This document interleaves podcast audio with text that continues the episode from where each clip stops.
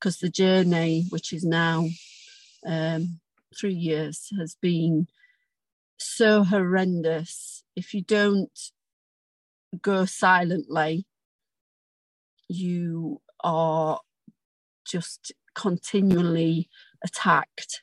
So I ended up having to resign from my post. Hi, I'm Naomi Murphy, and this is the Locked Up Living podcast where we talk with a wide range of people about harsh aspects of institutional life. We also explore some of the ways to overcome them and to grow and develop. I'm David Jones. So join us every Wednesday morning, 6 o'clock UK time, for a fresh podcast. So today's guest is Eden. Eden is a court reporter and has worked as a court reporter for, for at least two years now. She attends virtual employment tribunals to take notes and share findings, predominantly in whistleblowing hearings, after having experienced the process of whistleblowing firsthand. Eden is from a, a, writing and creative background and has recently written a graphic novel to highlight the serious silent epidemic within society of workplace bullying to help educate others understand the horrendous traits of ad- adult bullying. Welcome, Eden. We're really delighted you're able to join us today. It's good to have you on. Hi, Eden. Very good to meet with you. And you've clearly got a very interesting uh, background there. Could we perhaps begin with you telling us something about yourself and your career pathway? Um, particularly, I understand you've worked in education for a significant period. Yes, uh, I began my career in teaching in 2005 in a range of different creative studies. Um, after 17 years in the business, I have had to reinvent myself and take my career onto a different path. So, what impact did that kind of experience have upon you?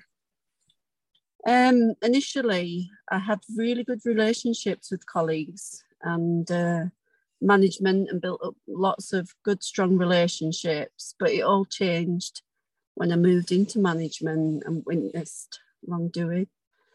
Um, the impact as I began raising um, whistleblowing to the people who I believed were supporting me uh, just began turning against me, allowing bullying and mobbing as they were part of the wrongdoing and didn't like being exposed.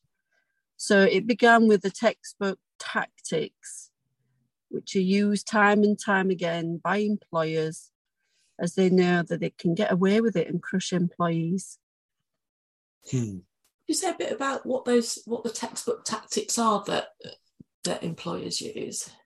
Yes. So initially when you go to places like HR, you believe, you know, you're taking problems to them. They'll um, we're supposed to work with policies and procedures uh, follow those and help you um, you know not have to put up with uh, unprofessional behaviors especially in an establishment like that. Um, so the initial thing that they mostly do is um, they'll not use the policies and procedures and it gets to a point where you'll end up having to put a grievance in say um, and some of the tactics are where you'll have meetings and they're supposed to have a minute taker or um, they won't actually take factual meeting minutes. They'll adapt them. Um, you can be gaslighted in meetings, which has happened on many occasions, not only to myself, but to others. Um, and they seem to delay your grievance. Um, and I now know that's because if you want to take a claim afterwards, it's time constrained. So if you want to go to employment tribunal, it's three minute, three months less one day from the last event, so to speak. So if you put a grievance in, they don't bother with you. It goes six months. You're out of time, and that's literally what happens. They leave you to just your own devices and leave you to rot, basically that's some of the tactics. Yeah, that's a very good way of uh, describing it. Uh, I mean, my experiences of things getting lost in the midst of time. So you begin by thinking, oh, this person's really quite interested in what's happened and they sound genuine, and then it disappears for such a long time. Yeah, definitely. And and the other things, of course, um, is behind closed doors and what you don't know what is happening is a lot of times they start performance reviews to try and um, blacken your character, which then can lead down to disciplinaries. All the while, the person who's off sick hasn't got a clue about this. Um, so it's just other tactics to eventually dismiss you. That sounds pretty painful because Uh, you know, if people are involved in whistleblowing, they're really, I think, trying to stand up for the integrity of the mm. organisation. So I would assume have quite a strong sense of integrity. So to then be subject to malicious malicious allegations or have your character blackened in some way must sounds pretty painful. It, it's I, I can't describe in words. It's just it's like it's like mourning a death because you've worked so hard. And a lot of us uh, have worked in careers for years and years, put us heart and soul into those careers. For it then to be snatched away from you like that, it's like mourning a loss of your career. Um, because unless you uh, give in and sign things like settlement agreements to allow you to have a good reference, you literally get blacklisted. So um, I, I'm just thinking, I think I heard you correctly. Did you say that, that this began to develop uh, when you moved away from straight teaching into a more management role? Was that the way it went? Yeah. Yeah. So, how did you cope with these terrible experiences? Well, initially, I am quite broad shouldered, um, but over the time, uh, I didn't realise how detrimental it was to my mental health. And I suppose up to a certain point, I always believed that I'd got the establishment behind me because I was what I was raising was um, imperative to the business. I thought they'd want to know things like that. Um, it was only once I started realizing um, how ill I was getting, no intervention was happening, and then my grievance wasn't even being looked into that it really took effect of me um, not only with i was passing out my he- mental health was shocking i wasn't sleeping i was having nightmares um, i just withdrew into myself and became so um, antisocial i didn't want to mix with anybody. Uh, and I, I, I started having panic attacks. Yeah yeah, sounds like a terrible experience. I, I wouldn't wish it on my worst enemy. I really wouldn't. Hmm. So, how did you get yourself out of that that kind of state? Um, well, to be honest, uh, I, am still in it. Not as bad, but I, I am still in it because the journey, which is now um, three years, has been so horrendous. If you don't go silently, you are just continually attacked. Um, so I ended up having to resign from my post. I'm, I'm very sorry to hear about that. It does sound absolutely awful, and uh, I can only imagine the kind of sense of uh, isolation you must have felt during that period of time. I, I just it, I just couldn't believe it. But the loneliness is the biggest mm. factor because you can't talk to anybody about it. Your doctor, maybe, um, who can refer you to mental health services, but there's nobody to talk to about how you've been treated as a whistleblower. And presumably other people had witnessed the same things that you were you were raising but hadn't chosen to speak up. So yes. Yeah. Um, not only on the management level, which is really um, frightening to say the least, because it means people are turning a blind eye to terrible things that are happening Uh, sometimes, you know, and speaking to other whistleblowers, we're talking life and death, and people are turning a blind eye. On a ground floor level, um, I think the problem is people see how others are treated and don't speak out. And as much as, you know, we've all had friends that w- we believe would speak out for us, but then, uh, and and to be honest, now I've come through through this journey, I understand why not. I don't think I could either. Um, so, thank you. Uh, subsequently, your career took a different path, didn't it? And you're obviously a very creative and resourceful person, despite all these kind of difficulties that you've had to endure. Um, so, what what did you take from that, and what did you go on to develop? Okay, um, obviously, I, I didn't understand initially about bullying in the workplace. Um, you know, uh, getting the foresight of that made me realise that I had to put something together to educate other people. Um, you know, we talk about bullying in schools, uh, and there's a big drive and campaign to stop that, but there's nothing really on an adult level about bullying and how we stop that. And, and that's the reason why I wrote the graphic novel to hopefully educate others.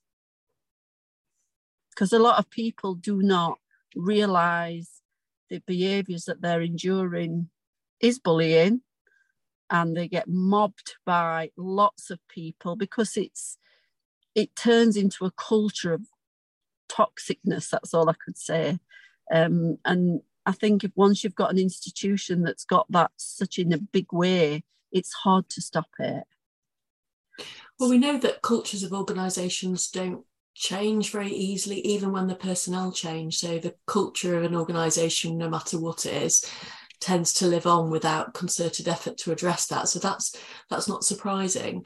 But I, I'm just thinking that I think you know probably quite a lot of listeners will think, well, there's there's legislation to protect whistleblowers, isn't there? uh, there should be. It's called uh, PIDA, P-I-D-A, that's Public Interest Disclosure Act, isn't it? There is a, an APPG for whistleblowers uh, campaign at the moment to try and get an office for a whistleblower um, so that you know people can not do disclosures internally because that's the problem. If you disclose internally in a institution that you know quite obviously aren't interested in the truth, um, that is when retaliation starts.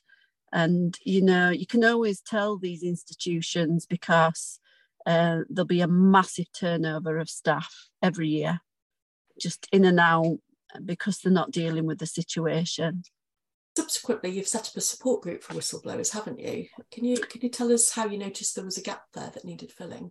Yeah, uh, I suppose once I started researching um, about uh, bullying in the workplace and then realizing that I'd made disclosures and, you know, the whistleblowing, I looked into the law. Um, and it was just going on social media asking, you know, anybody uh, who's a whistleblower, um, you'd get the odd ones putting stuff on social media, but there's quite a fear factor of people speaking out once they've whistleblown because they are um, further silenced by threats, you know, of defamation.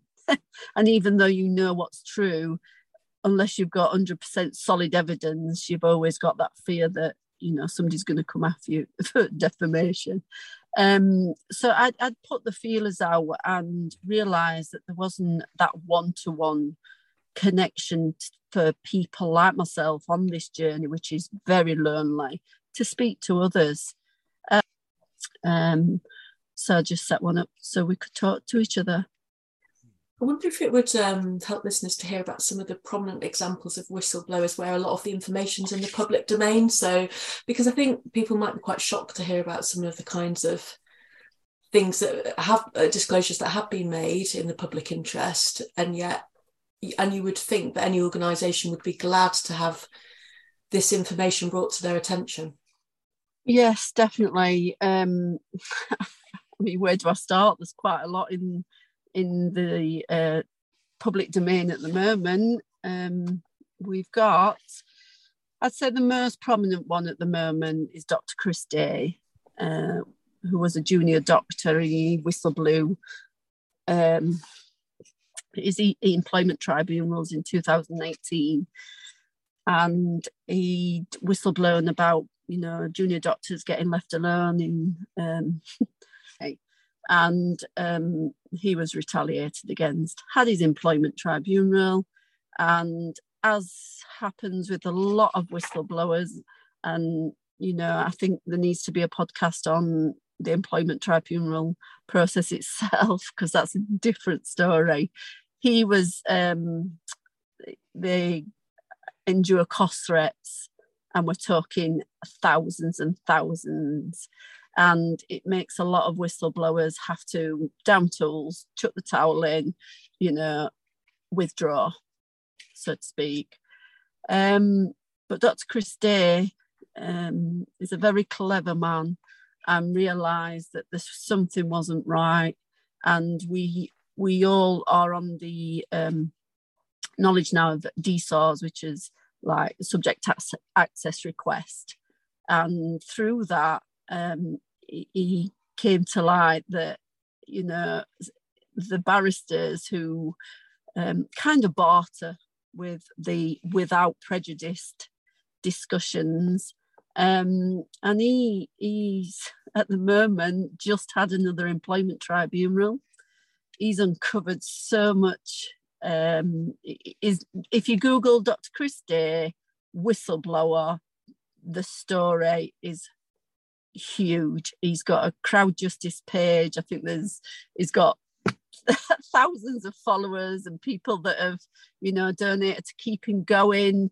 Um, he's a massive one, and then we have um, so Alison McDermott is a Sellafield whistleblower, um, basically, she was brought into Sellafield again, toxic workplace, um, and she unveiled quite a lot of bullying, homophobia.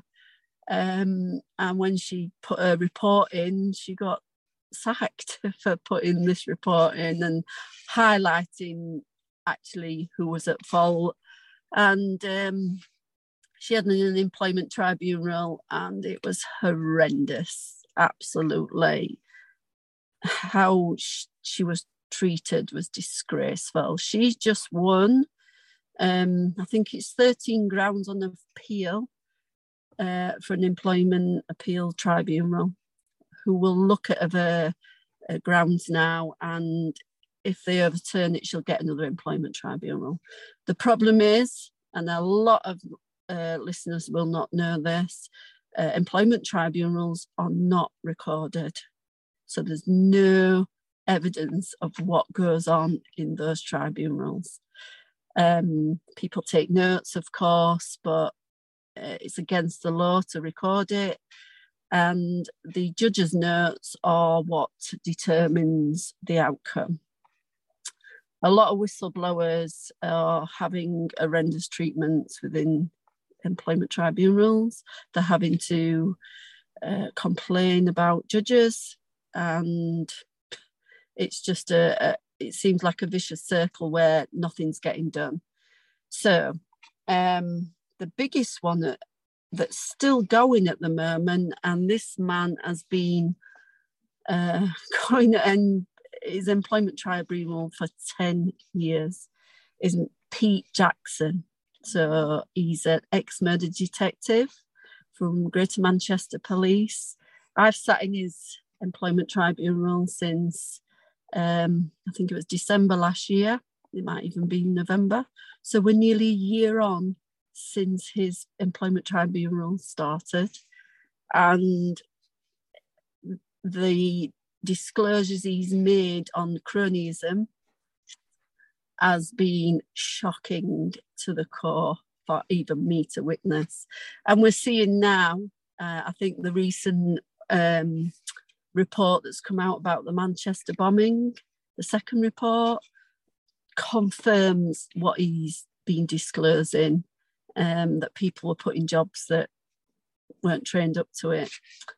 Um, and he was retaliated against, and the man had a 31 year clear career, you know, won awards and stuff. And this is how it's ended purely because he was a whistleblower.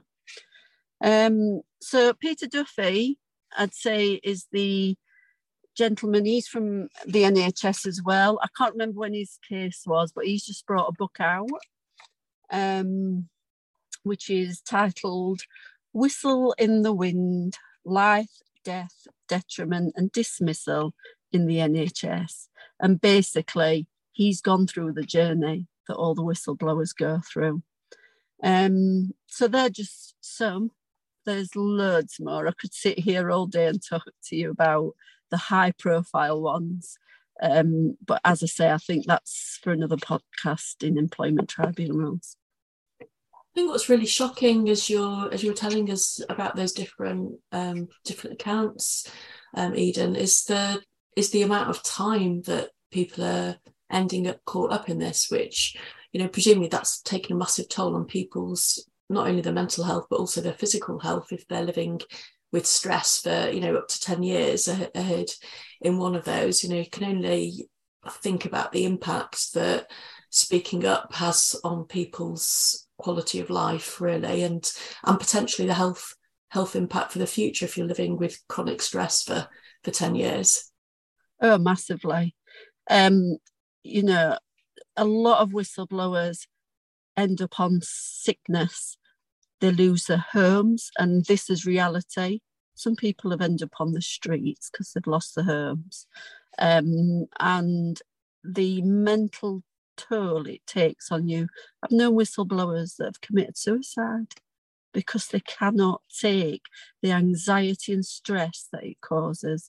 You are in fight or flight mode all the time. And from going from whistleblowing and losing your job then doing the process leading up to employment tribunals, going through tribunals. You know, there's never a rest. A lot of people get cancers because they are so stressed. It's horrendous.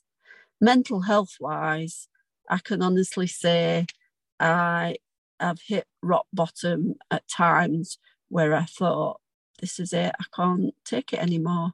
I talk to other whistleblowers who are in exactly the same place now. And, you know, I think that's having the group allows me to help these people along to give them hope that there is something afterwards. But as you say, you know, mine was three years till I got employment tribunal. That's a long time.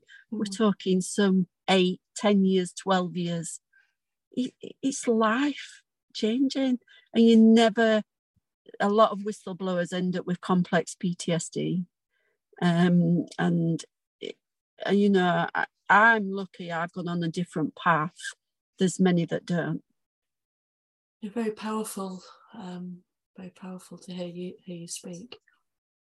It, it resonates quite strongly with uh, me eden. I mean i can remember long periods of time when it felt uh, to me as if they, and it kind of became a they in my mind, were out to destroy me, um, which which was almost akin in my thinking at the time to wanting to kill me, um, because that's how it uh, felt. It's a, it's a desperate uh, experience. Horrendous, horrendous. And mm. I guess for everyone who's involved in, you know, we, we see a lot about the the very big cases where there's been loss of life, for instance, or risk of loss of life that could have been prevented. But I guess for all of those, there are numerous other instances where whistleblowers are raising concern about practices that have the potential to damage employees or clients or members of the public, but they perhaps don't get the same media attention as um, when there's a risk of, of death. No. It's from all different uh, sectors, you know, education, police, NHS is the biggest, of course, and the amount there's a, a group um, called 54,000 Doctors on Twitter. Um, because what happens with a lot of NHS staff, if they raise concerns, the people that retaliate against them um, not only make up lies like we've taught, said about you know performance, um, they'll they'll actually um, report them to their regulator as though they've done something wrong, and then of course that's double stress because then they get investigated in fitness to practice hearings, um, and you know we're not talking we're talking hundreds and hundreds. We're talking doctors, nurses, social workers. There's loads of people that are going through this simply because they've raised um, the truth. So, why don't organisations welcome the actions of these employees speaking up about bad practice? You would, uh, uh, you would hope that organisations would want to be their best. Um,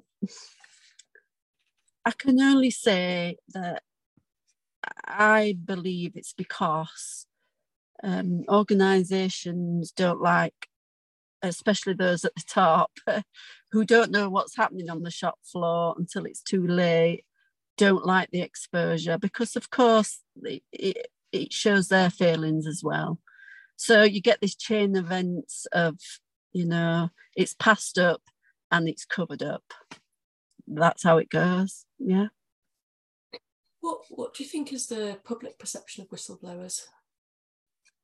Well, for a long time, um, whistleblowers have been considered grasses. You know, um, I don't know why that is the perception because you know these people. I'm quite a very open and honest person with with good ethics and integrity. And I just don't understand why the public wouldn't want to know the truth.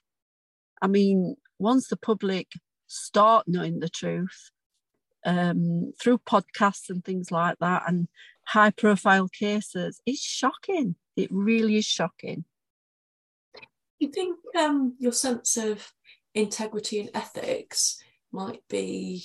Uh, uh, um, I, I, have a feeling that that's perhaps common to to whistleblowers generally, and I wonder if that's part of part of their downfall is a belief in the ethics and um, integrity of the institution. I know somebody, uh, a colleague once said to me, I don't know why you believe that organisations will do what's right, um, but I think when all these all these um, policies and procedures are in place, you kind of hope that there's a, a desire to protect what's right, um, but maybe that's the downfall of whistleblowers expect having that expectation. Oh, massively. I, I never believed that the institution that I worked for wouldn't have the integrity to investigate what I was disclosing. Um, but speaking to all the other whistleblowers, it's exactly the same. I do believe most of the public haven't got the foggiest that this is actually happening all behind closed doors because by the time it's happened, most whistleblowers are silenced. So it never comes out into the public domain. So, what kind of practices do organizations engage in to silence whistleblowers? Um, well, a lot of um, whistleblowers that I've spoken to have stated, you know, they were in unions and believed that the unions would back them up, but it seems that the unions would work with the employer to um, work out a settlement agreement, um, signing and uh, signing that settlement agreement that no, nothing would be said further down the line, giving them references so that they can get other jobs. Um, so that's one of the tactics. And like I said, as soon as um, the whistleblower doesn't agree with that and will state that they're going to take an industrial claim, for instance, that's when the targeting starts. Um, and for a whistleblower to have that on top, every email that you get, every threat that you get, it just piles up on top of what they've already experienced from disclosure within, you know. I, I, I found that I was became so concerned that everything I did would be uh, thought to be wrong that actually my number of errors and mistakes increased. Yeah, it does put you on edge, definitely. Um, I found, and a lot of the other whistleblowers have said the same, you become very distrustful. Um, you then do your job as you normally would because you're watching your every step. Quite. So, why do you think institutional betrayal is so hurtful? Um, as I've mentioned before, I think when you've worked for something for so long and put your heart and soul into it, to then be dragged through hell, and that's all I can explain it as. Um, it makes you, as a human being, think. Well, most employers that I've come across where whistleblowers, like I said, from every walk of life, it, it's corrupt. And it, as a human being, it's shocking to think that there's so much corruptness going off um, in every sector. Um, and the regulators for each of those, you know, banking, education, uh, the police regulators, all the whistleblowers have said the same they've disclosed stuff and they've not done anything about it. So you, you feel like you are totally on your own. There's nowhere to speak out. It sounds. Um, I was also thinking, you know, from your account, there's there's an awful lot of public sector organisations um, here, and I think you know, just thinking about the high esteem that the NHS is is held in by the British public. You know, if, if you put aside kind of like people's fears of what's happening to the NHS with the impact of austerity. But as you know, generally people hold the NHS in very high esteem. So I think it's it's hard to hear that the NHS might be riddled with corruption. Uh, and it is, you know, we all love our NHS through through the pandemic. We've all been stood clapping them, and and I believe the people merely on the shop floor are really good, genuine people. Um, but there is a lot of um, corruption and covering up in the NHS massively through trusts. Um, like I've said about Dr. Chris Day, um, you know, his last bit of his employment tribunal, um, one of the directors, I can't remember who it was, when he was ordered to disclose evidence, he, he went in and, and deleted thousands of emails. You know, um, it, it shows the lengths people will go to to cover up, and it's not just the NHS. The police have been exactly the same. Um, I know a lot of uh, whistleblowers in education; they're all saying exactly the same. Um, but as I've said, it's all behind closed doors. Um, so for me, I get asked the question quite a lot of if you could go back, what would you do? Um, and I always say to people at the moment, I would never whistleblow internally. Um, and even to the regulator, I think is a waste of time. If you really want to um, get the um, action taken, I believe um, reporting to a media outlet is the best way at the moment. Um, you know, journalists have, if you find a good journalist who um, specializes in like education or, and there is, there's lots of journalists out there, you know, they have to keep everything confidential until you give the okay anyway. Um, but having that outlet to be able to speak to somebody freely um, as a whistleblower with hopefully the outcome of them putting the organisation on the spot and asking those questions, for me, that's the only way forward at the moment. see that very clearly demonstrated, couldn't we, with the recent um, dispatches or panorama where they discuss the where you see NHS settings where they've passed their CQC inspections and then months later um, some undercover journalist reveals shocking abuses of exactly. patients within within them. So we can see that regulatory bodies often don't work do they? No no. So you you've hinted at this already eden but it, it doesn't sound to me as if you believe that tribunals are the pathway to justice for people in the situation you're describing? Not at all. Absolutely not. I've recently read for whistleblowers, um, the statistics, I think it's either 2019 or 20, only 3% of cases are won in whistleblowing claims. Um, uh, the frightening experience having your and I can only describe it as character assassination um, on top of what you've already experienced in an employment tribunal is horrendous. Um, it's not fit for purpose for whistleblowers at all. Um, you know, back in the day, uh, employment tribunals were for, you know, it was supposed to be informal for the general public it is such a legal driven show now it's unbelievable. Mm-hmm. so my task if nothing else at the moment i, I believe somewhere else i've uh, read you know between 650 and 1000 cases are brought to uh, tribunals every week. That's massive uh, but i believe it's just a money making scam at the moment I really do. You can hear you've you've you know you've got your own very painful story of institutional betrayal, Eden, and you're also very immersed in lots of other people's very painful stories. How how do you cope with this? What are you doing to keep yourself supported and nourished?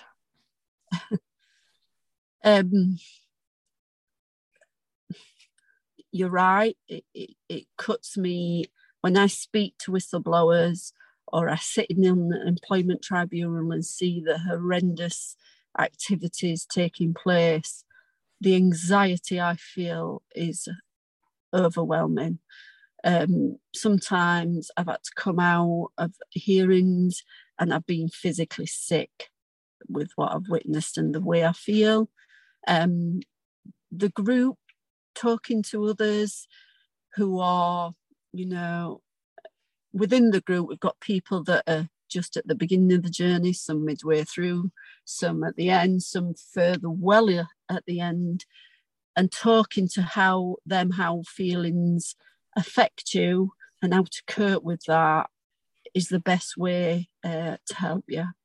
Um, some people said to me, you know, you've gone through it now, put it behind you, move on, don't revisit it and I can honestly say I can't move on from it.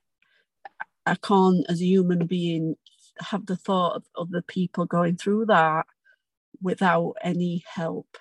Um, so if I can make change by voicing what's going wrong, I think the message I want to put out to people at the moment is, you know, employment tribunals are not your um, justice girl, shall we say, um, and I'd avoid them massively at the moment until um, things change. Sorry to hear that. Um, you very powerful but painful story that you've that you've shared with us today. Really grateful to you for coming on and sharing about your experiences. Thank you yeah. for having me. Yeah, thanks very much. Great, you're, you're tremendously courageous and obviously created something enormously important in this uh, group that you've been uh, talking about. Thanks very much indeed. Since we recorded this podcast with Eden, um, Chris Day has lost his employment tribunal, and Justice for Whistleblowers is in the process of setting up a podcast where they will interview actual whistleblowers um, that they've been involved in supporting, and we look forward to, to hearing that.